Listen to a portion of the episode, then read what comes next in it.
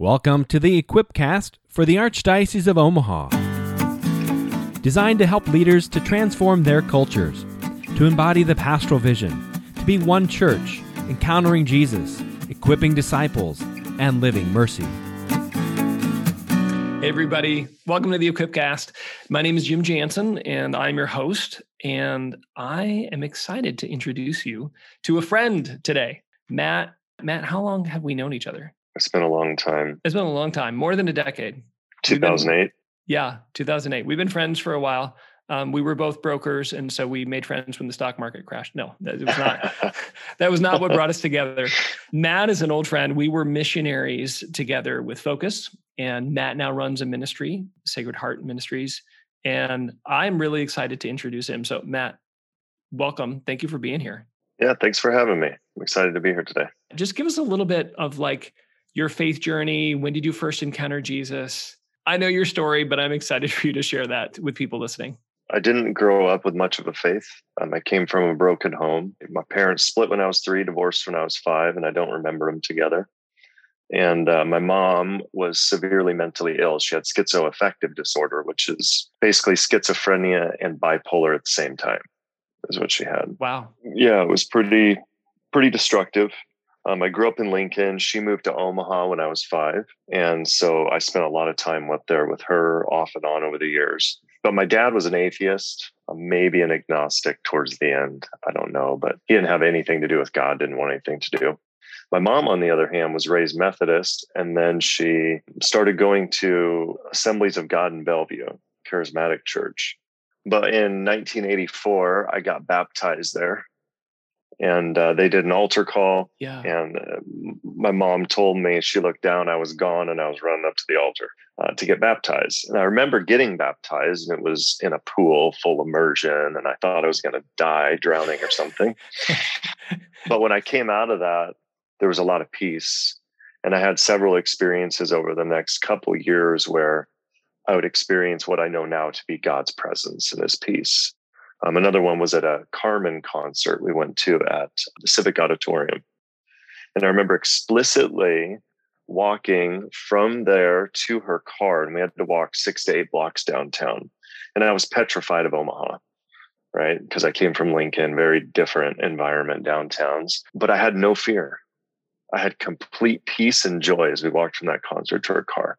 And that's always stuck out to me. Mm. And so I was baptized and I had a bit of a faith growing she would read me Bible stories when I was there and different things like that. But that didn't last very long. She was very sick and there was a lot of problems there. And so she would get institutionalized, end up on the streets, in jail, medicated, and kind of did that cycle for many, many years.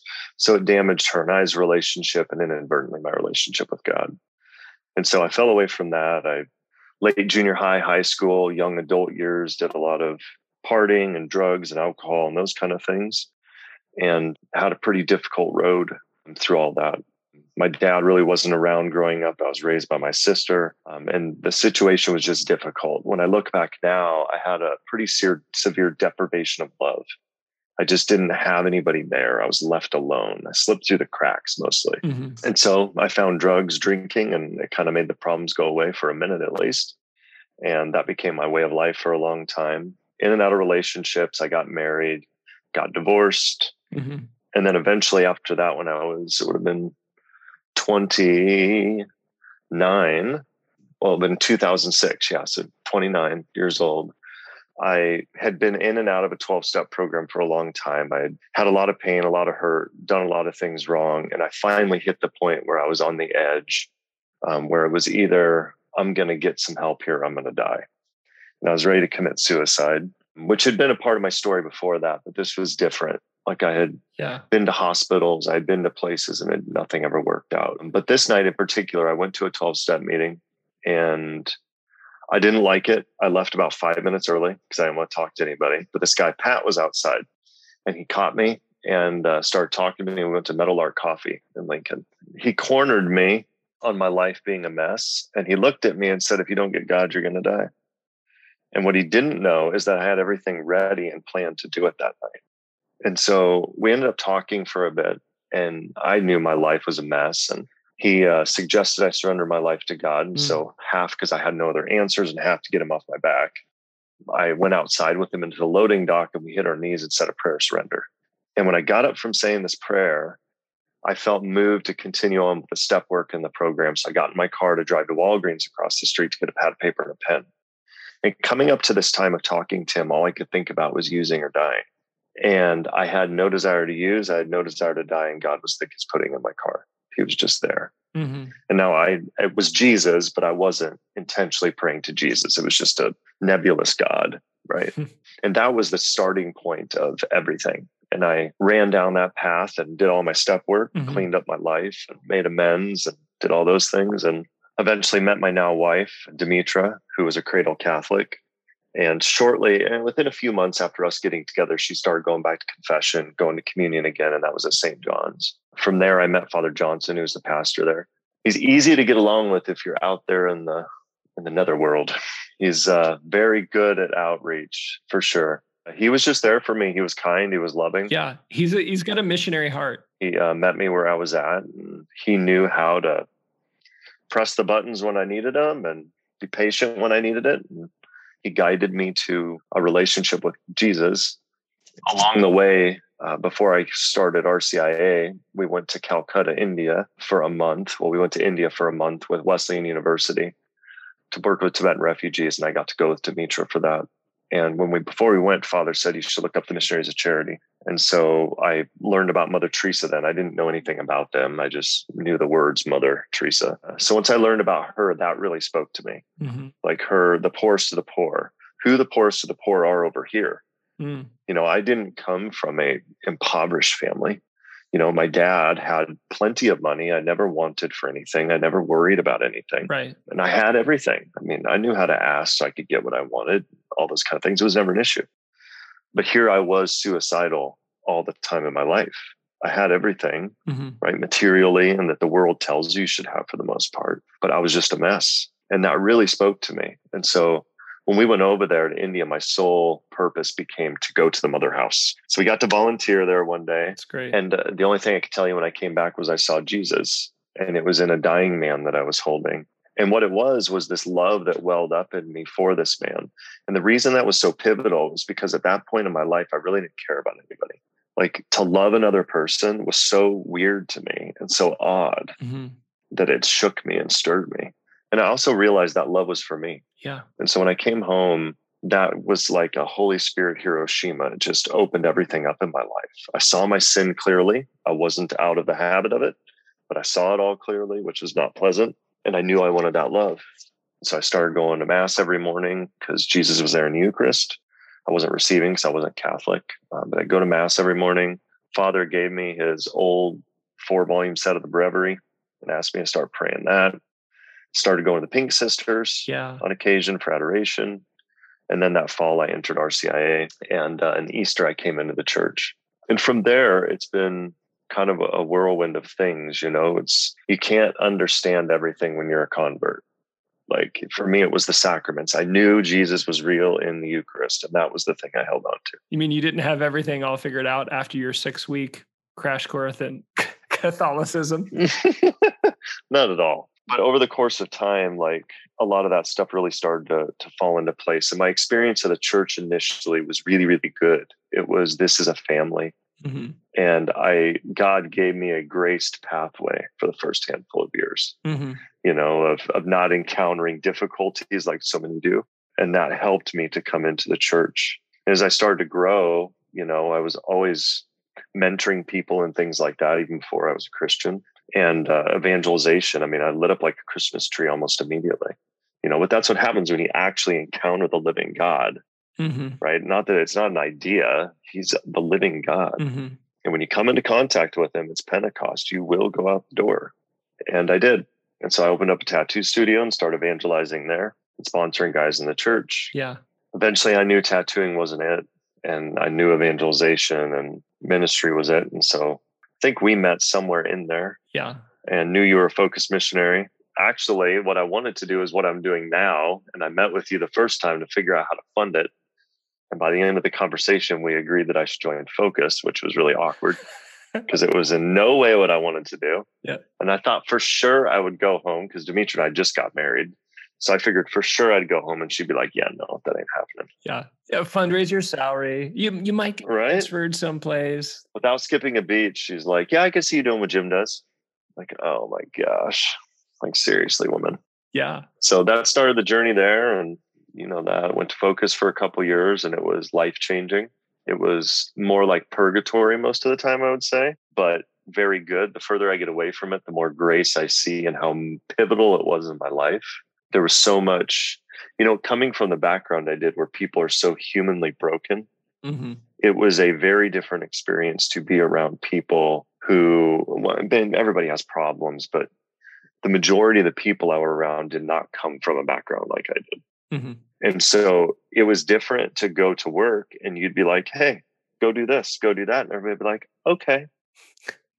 In a tattoo shop, the people I ran, like, good Lord, you had to figure out how to get people to do things. And so there was a huge contrast there, humanly speaking. Yeah. You know, and it created a space for me to open up and become vulnerable and real, you know, and in a different way. I was already kind of real before that, but I was very hardened and I had a wall up that was peeled down over the course of focus. Matt, could you talk about the first time you walked into St. John's? Because I mean, you haven't mentioned this. Uh, you ran a tattoo shop, you got the staff discount, you've got a couple of tattoos, maybe more than a couple.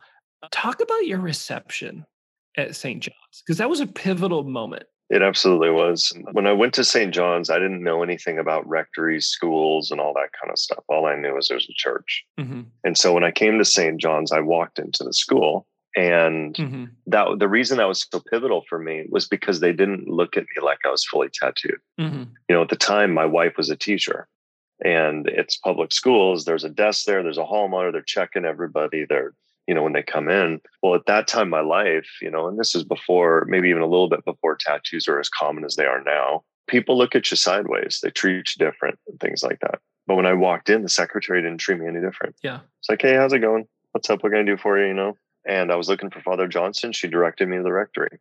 And that was huge. Like I said, they just didn't treat me any different. I was just like you or anybody else. And then father, when I first met with him, you know, he's jokes quite a bit. And he was in his office wandering around and he's like, Oh, where were you baptized and confirmed? I was like, Oh, I'm not Catholic. And he stopped and he looked at me very slowly. He's like, Aren't you afraid you're going to burn in hell talking to me? It's like, What? Who is this dude? You know? Yeah but that's how our meeting went. Our first meeting, first handful, he would just joke with me and he treated you like a person, answer my questions. And yeah, absolutely. And I was barbed. I was sharp at that point still. I was pretty sharp, but he just ignored it all and saw my soul and worked on it. Mm-hmm. And so that was huge for me because my biggest wound in life was being abandoned, neglected, not seen, yeah. not loved. And so what I experienced there, and I've never said this before, I'm just coming to me now, is like they saw me. Yeah they saw beyond the tattoos, they saw beyond the surface, and they saw that I was a human being and they received me. And that's really what the church is supposed to do. The mother's role is to receive the child, right? And if our church is a mother, that's the very thing she should do. Matt, I want to give you a chance to talk about. I remember learning from you when something would come up, meaning like you could feel something rubbing, grating, exposing something that the Lord wanted to work on. Mm-hmm. I remember you did this crazy thing you would go and pray. and I remember I had, you know, I had been uh, doing a lot of personal retreats, had exposure, you know, to Ignatian spirituality. And so I had some of the gift of discernment of spirits and awareness that I would recognize the same thing happening in my life. But what I would do is I would fake it, you know, like looking forward to my prayer time tomorrow. And I just kind of hold my breath and gut it out. And you would just go to the chapel and pray for a little bit, sometimes for a long bit, but usually just for a little bit. And I remember thinking, you can do that. Talk about that. Matt is feeling and recognizing his need for God, and he's going to him. You know, I had an addiction that almost ruined my life a number of times. Everything from prison to mental hospitals to death. Mm-hmm. And it destroyed many, many relationships in my life. And so just pushing through never worked. Like I, I had a condition that meant I had to get down to the causes. Mm. Right. And the thing that I learned was it's the distress in my own heart that's the cause of that. Addictions aren't the issue, they're the solution to our problem. I mean, they can become a problem. I'm not saying they're not a problem, but Right. They're our chosen solution. And so what I learned to do was to figure out what was happening in my heart and bring it to the Lord. Yeah. And that's really the gospel. You know, Paul says, while we were yet sinners, Christ died for us. Mm-hmm. Most of us think we have to kind of get ourselves together, get our nature together so God can build on it. Mm-hmm. You know, grace building upon nature isn't even the statement. That's a mistranslation. It's grace perfects nature. Mm-hmm. Grace enters into the nature and then brings it to perfection. And so, what I learned to do was that to bring him the distress that I was feeling or experiencing and invite him in and let him into it. And then he would dissipate it. Yeah. Nerd alert, we're talking about Aquinas here. Grace building on nature is sometimes misapplied to be, well, as soon as I get my crap together, then God can do it. And you're like, Yeah. no, no, no, no, no. The habit is not fix me so that God can work. It's let God in and he'll do the fixing. Absolutely.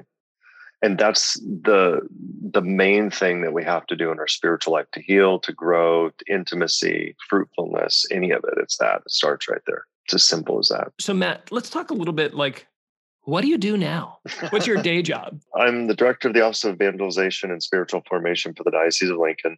I have an apostle at Sacred Heart Ministries. And so for the diocese, I oversee evangelization and spiritual formation for the diocese. We do more with spiritual formation, I would say. Mm-hmm. We're working with the parish evangelization directors and setting some things up there. But most of it's the spiritual formation. What I've identified in our diocese is that we need spiritual formation. Mhm. There, you know, like in the focus mindset, there's win, build, send. We're not built up enough to win yet so much. There are people who are, but overwhelmingly as a diocese, we're more in the the building place or even winning amongst ourselves and coming to know the Lord in a deep way. So I spend most of my time there overseeing things like Unbound, the Lincoln Equipping Team, things like that. And then I give a lot of eight day retreats out the retreat house, four day retreats. I'm in spiritual direction. And over the last five years that I've been meeting with people, doing more and more spiritual direction and trying to help parishes become schools of prayer. What I really started to notice was the presbyterate was in need. There was a need there. And the way this came about was via my own frustration with them, getting irritated, annoyed, seeing things, hearing things, stuff like that. And what's interesting is for a long time, that created a chasm between me and the priests um, internally within me because I was frustrated and I was agitated. But when I brought the pain forward and the difficulty forward, what ended up coming in was love, Yeah. was the recognition of the need that was there, Mm-hmm. the compassion. And all of that kind of erupted around the time we had a scandal a couple years ago. Mm-hmm. Things got really difficult there. It kind of brought all my own frustrations to a crescendo point where they had to be dealt with.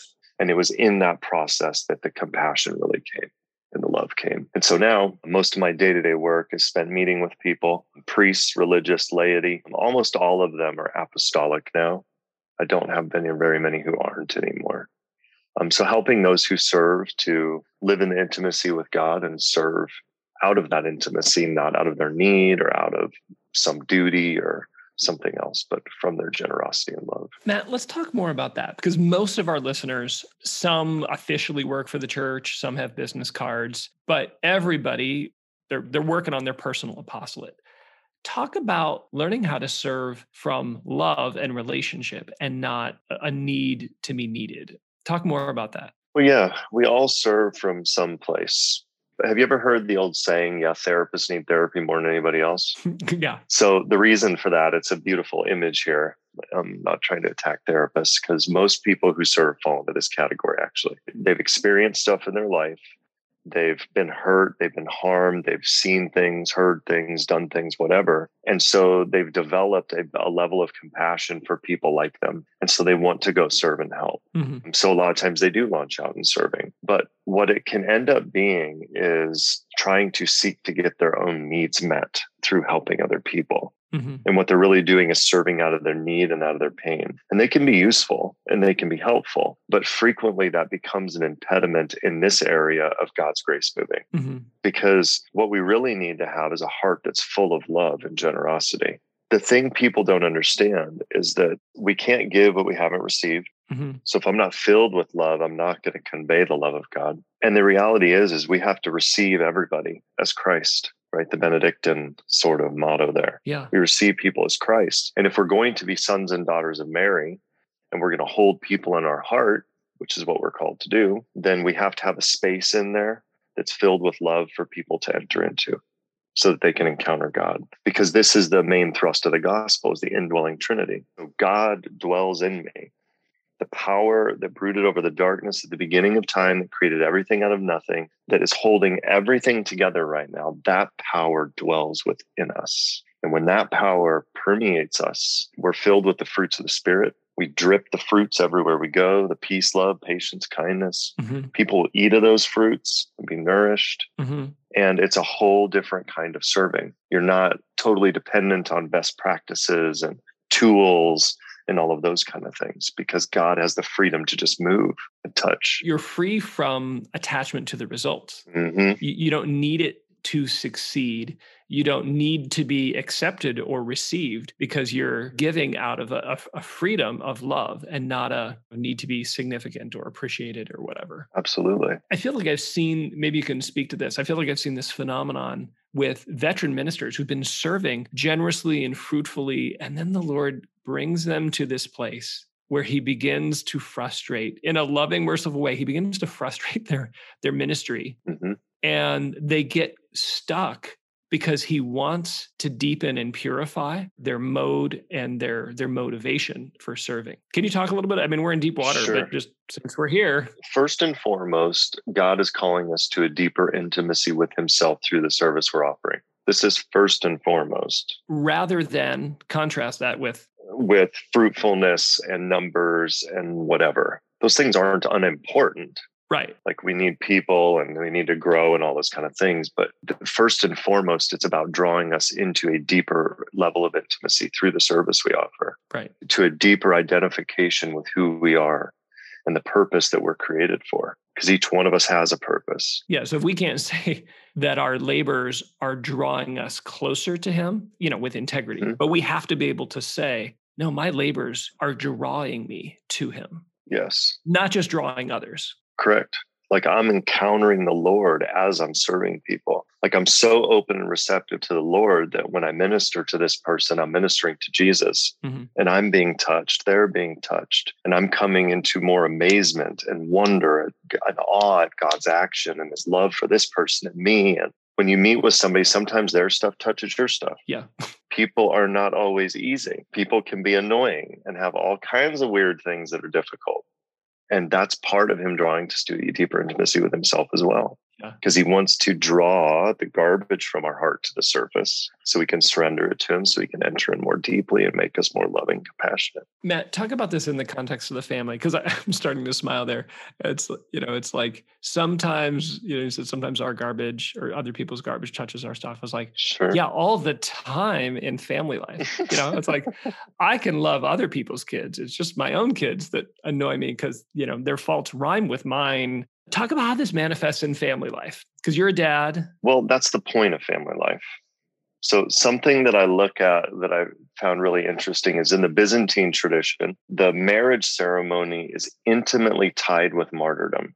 They get crowned in the Byzantine tradition and they're the martyrs' crowns. They wear them for a time during the service and then they're pulled off and they're usually framed and hung on the wall so that when you get to heaven, you get your martyr's crown. Wow. When Deacon Keating was directing me, one of the most annoying things he would say to me on a regular basis was, Matt, you know your wife's there to kill you. Are you going to die an hour later?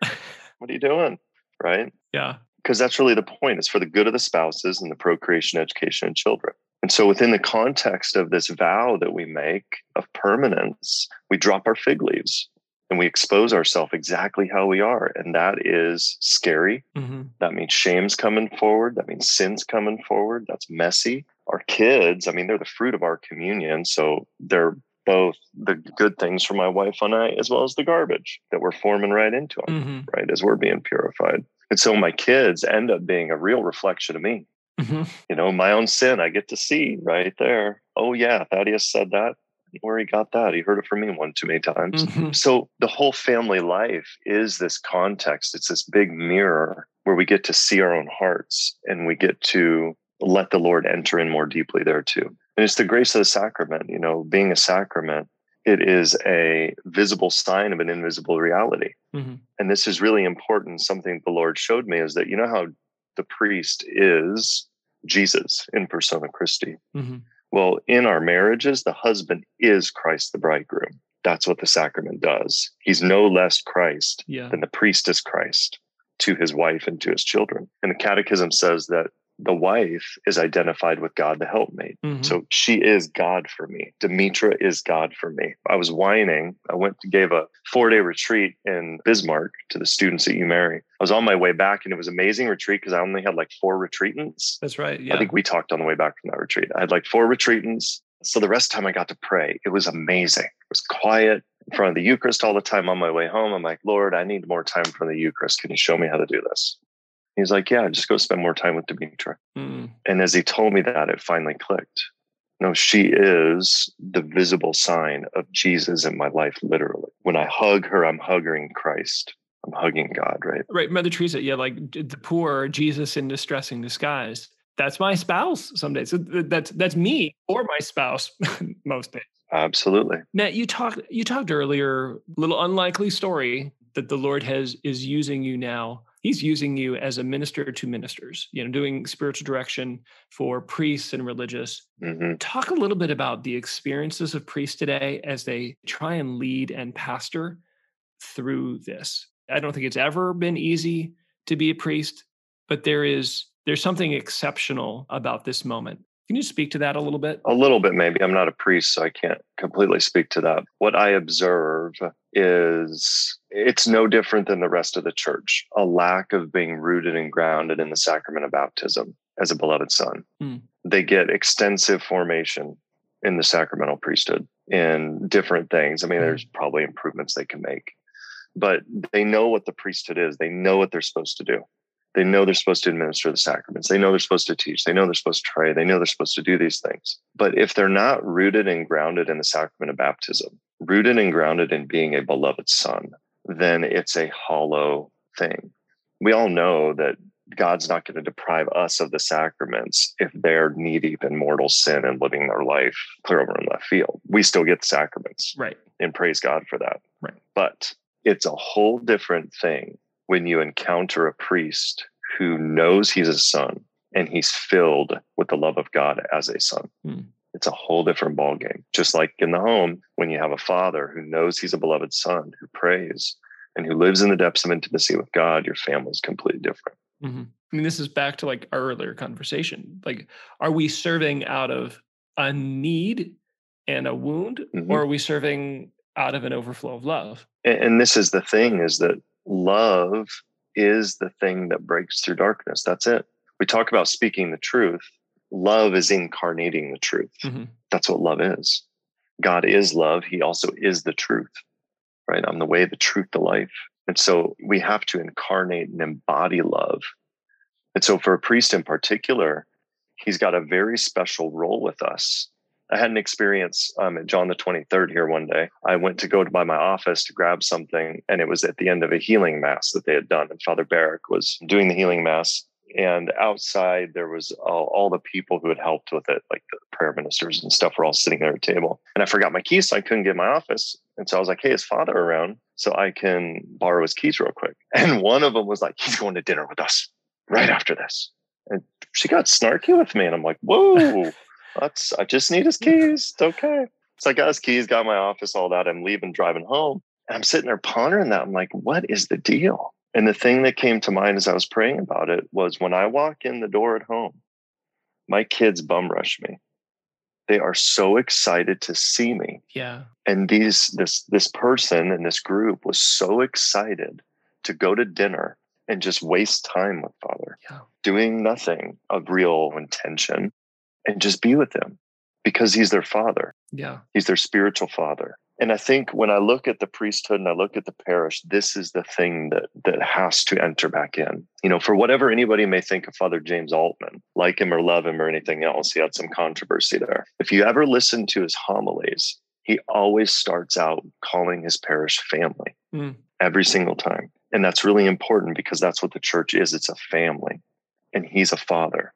And we are simultaneously his bride and his children. But our presbyterate via the years and ordination we've we've struck such a hard division between the vocations mm-hmm. that it makes it increasingly difficult. And the way we talk about all this stuff is very difficult. But the thing that I see happening is God's really trying to move this back into the familial setting. You even see it after Vatican II in the liturgy, addressing God as Father continually, us as children. Mm-hmm. There's a, there's a whole thrust in the last 50, 60 years towards this. So Matt, if some if somebody's listening to this, a laywoman, man, that they're listening and they're like, yeah, I want that. I want our parish to feel like a family. I want I want to support, you know, do a better job of supporting uh my my pastor, our parish priest. What would you say to them? Be a good bride and child, meaning be healthy yourself, healthily relate, be honest, be open, mm. um, have respect, do the fourth commandment with him you know an observation i would have mm. you know you know this having children they will whine nonstop and complain about all kinds of stuff that isn't going right yeah that's cute when it's a two four six or eight year old yeah but when it's a 45 year old and a 65 year old doing the same thing to a priest or a pastor yeah it's a little bit more difficult to deal with at times yeah, yeah. there isn't yeah. always a loving nurturing environment for them to be involved in. What about for the priest listening? Maybe they have a, you know, 45 year old acting like an eight year old and the, mm-hmm. uh, what would you say to be, to be an encouragement to them? Meditate on Ephesians 5, be as Christ is to the church, because mm. that's really his role. Well, you could also look at First Corinthians chapters one through four. This is all about this. It's how do you lay down your life for your people? It's how do you keep your hand out with love and take all that's coming to you and respond in love? How do you bless those who persecute you? Have you done the inner work to be free of your people? And when I say that, what I mean is this there's no chapter in uh, John's gospel where Jesus is up on the Mount of Olives moping. And Peter comes up and starts stroking his hair. And he's like, Lord, what's going on? Are you okay? and Jesus is like, Man, do I really have to be with these people? Like, all you guys want me to do is multiply food. You want to be on my right and my left. Like, seriously? Come on, guys. That sounds completely ridiculous coming out of Jesus' mouth, mm-hmm. but it's not ridiculous coming out of ours. Mm-hmm. And the thing is, is Jesus is so rooted in the Father's love as a son mm-hmm. that nobody can shake him. Nobody can destabilize him and move him. So men, as we're working with our families or priest with his parish, when we're being shaken, and destabilized by our people. What it says is that we need to be a solitude with God. John Paul II in Theology of the Body said Adam was a solitude before he became unity. And the solitude is to be completely okay, rooted in God's love as a son, mm-hmm. completely stable. And when you're there, you don't have a need for anybody else. Adam didn't need Eve. He was given Eve so that he could finally reflect God completely by being a multiplicity of persons ceaselessly loving. And so Adam is free of her to be able to love her. He doesn't need her, mm-hmm. he chooses her. And so his need is filled. And so for the pastor, it's really to get real about their own heart. Clear back to the very first thing we talked about. You said I go into the church, right, or into the chapel and pray. It's yeah, it's these places of pain and hurt and need that this Lord just simply needs to enter into. And the more we do that day after day, situation after situation, the more filled we are. I think that's the challenge but then I want to give you an opportunity to put the cherry on top of this. I think the challenge is like when you feel it, that like I I can't, I don't have it in me. That this whining, this whatever it is in these other people that I'm interacting with, it's it's bringing up you know the ugliness, the junk in my own heart. To go to the Lord at the soonest available. Don't hold your breath until like, well, uh, you know, two weeks from now I'm going to go on retreat, or you know, I'm going to like no as soon as I can, I'm going to take a moment and invite the Lord in. I'm not really asking for words here, but what do people say? What do people do when they go then? What do, what do they do when they take that moment? So the feelings are good and they're part of how we listen and we receive information. As a matter of fact, if we don't feel it, we will not know we're loved. Yeah. Which isn't to say everything needs to feel good, nothing like that, but we do need to have lived experiences of being loved in order to believe we're loved, to be filled with it we're emotional creatures, right? Yeah. So that being said, this is also why therapy is so big. Is because where are we all twisted up? Our emotions, right? So unkinking them, dealing with them, there's a reason that's big business. Mm-hmm. And so what I usually tell people to do is to embrace the emotion you're experiencing. What we usually want to do is get rid of it as quick as possible, solve it, fix it, get rid of it, shove it away, put it away, run from it, whatever. And it's actually the dead opposite. Enter right into it. Embrace it, open to it. Yeah. Look at your pain and your hurt with eyes of love our culture so shame filled. Right. Historically, when I would experience these things, I would just start berating myself interiorly. Like, seriously? Get over it. Blah, blah, blah, blah, blah. You know, any number of things to move beyond it, which is not how Jesus looks at us. So, to be clear, you're not saying, like, I'm feeling angry and Matt Simmons said I should go on a rage rampage. You're like, bring that anger and whatever is actually underneath it the like i just got slighted i felt insulted or overlooked bring that to the lord. Yep. You want to open that to him and you want to feel it all and let the lord enter into it and he'll still it. Now anger is a particularly important one because anger is usually a cover emotion mm-hmm. for fear or hurt of some kind right? So when i'm dealing with anger i usually really try to find out what's underneath it. Yeah. Evagrius and the Desert Fathers talk about how anger is the thing that makes us most like the devil. Mm. Meekness and humility is what makes us most like God, and meekness is the antidote to anger. So figure out what's underneath it. And this is the real work of faith. When I went to Lincoln Berean Church, Pastor Brian used to always say, Step out on faith, step out on faith. Right. And he meant evangelizing and telling people about Jesus. And I've done enough of that now and had situations where it's uncomfortable to really realize the biggest stepping out on faith is to go into your heart in this place. Yeah. And the reason we don't a lot of times because we don't feel like we can control it or manage it. We might get taken by it. We might capsize. We might sink. And so to trust that the Lord will actually meet us there is really important. But the other thing about that is when he does, telling someone about Jesus is nothing. Yeah. Like if you can wade through the mountainous, cavernous deserts of your heart, then talking to crazy people out here is nothing. It's really nothing. Wow. That's the most difficult place you can ever go and evangelize your own heart. So you're saying when we are feeling the depth of our own brokenness, our own wound, the best expression of our faith is to be willing to acknowledge that, to expose it, to kind of lay it before the Lord yep. and trust that He can handle it. And maybe come at this from another angle. If I'm going to see the doctor because I have a gash on my leg, I don't play keep away from the doctor about my gash. I flop that thing on the table and let him do it. If he asks me about it, I'm not like, oh, it's okay. I've got a hurt leg. He's like, well, what happened? Oh, it just hurt. Like we wouldn't do any of that in the natural order. But in the spiritual and the emotional and the interior order, on the other hand, we'll evade it as much as possible. So just simply flopping it out there, letting it be there, embracing it, inviting the Lord into it, keeping your eyes focused on Him. If it's something you can't do alone, have a spiritual director help you. That's probably something to mention here is yeah. if you're a person who has a lot of trauma and more inc- increasingly so people have more and more trauma and it can be really scary and difficult and some people might get consumed doing that if you're feeling insecure or shaky about that or don't want to do it on your own, by all means, talk to somebody. Get a spiritual director, somebody who can accompany you in that. And I would say for those, maybe if you're more like me and you're like, it's not so much trauma as is as maybe an undiagnosed ADD. Sure. Journaling is really helpful. The ability mm-hmm. to leverage the system of grammar and the concreteness of pen and paper to get out those emotions and thoughts that feel so elusive that are a little hard to, to capture to get those out to present them to the lord and then watch him uh, work Matt, this has been fantastic. Where where can people go if they want to learn more about Sacred Heart Ministry? You could go to mattsimmons.org. It's the primary website I use now. It tells about what I do and can be contacted there as well. Fantastic. Matt, thank you. Thank you for your work. Uh, thank you for your friendship. It's been so fun to watch the Lord work in your life. I've had privileged glimpse of a short period of it, but man, it's yeah, it's a it's fantastic to see what the Lord has done. And we have so many friends in common that have have benefited from from your ministry. So thank you for what you do. Yeah, thank you for having me. And I wouldn't be here without you.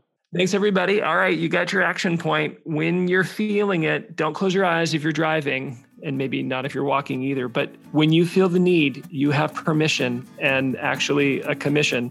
Stop and invite the Lord in when you feel the need. Thanks, everybody. God bless.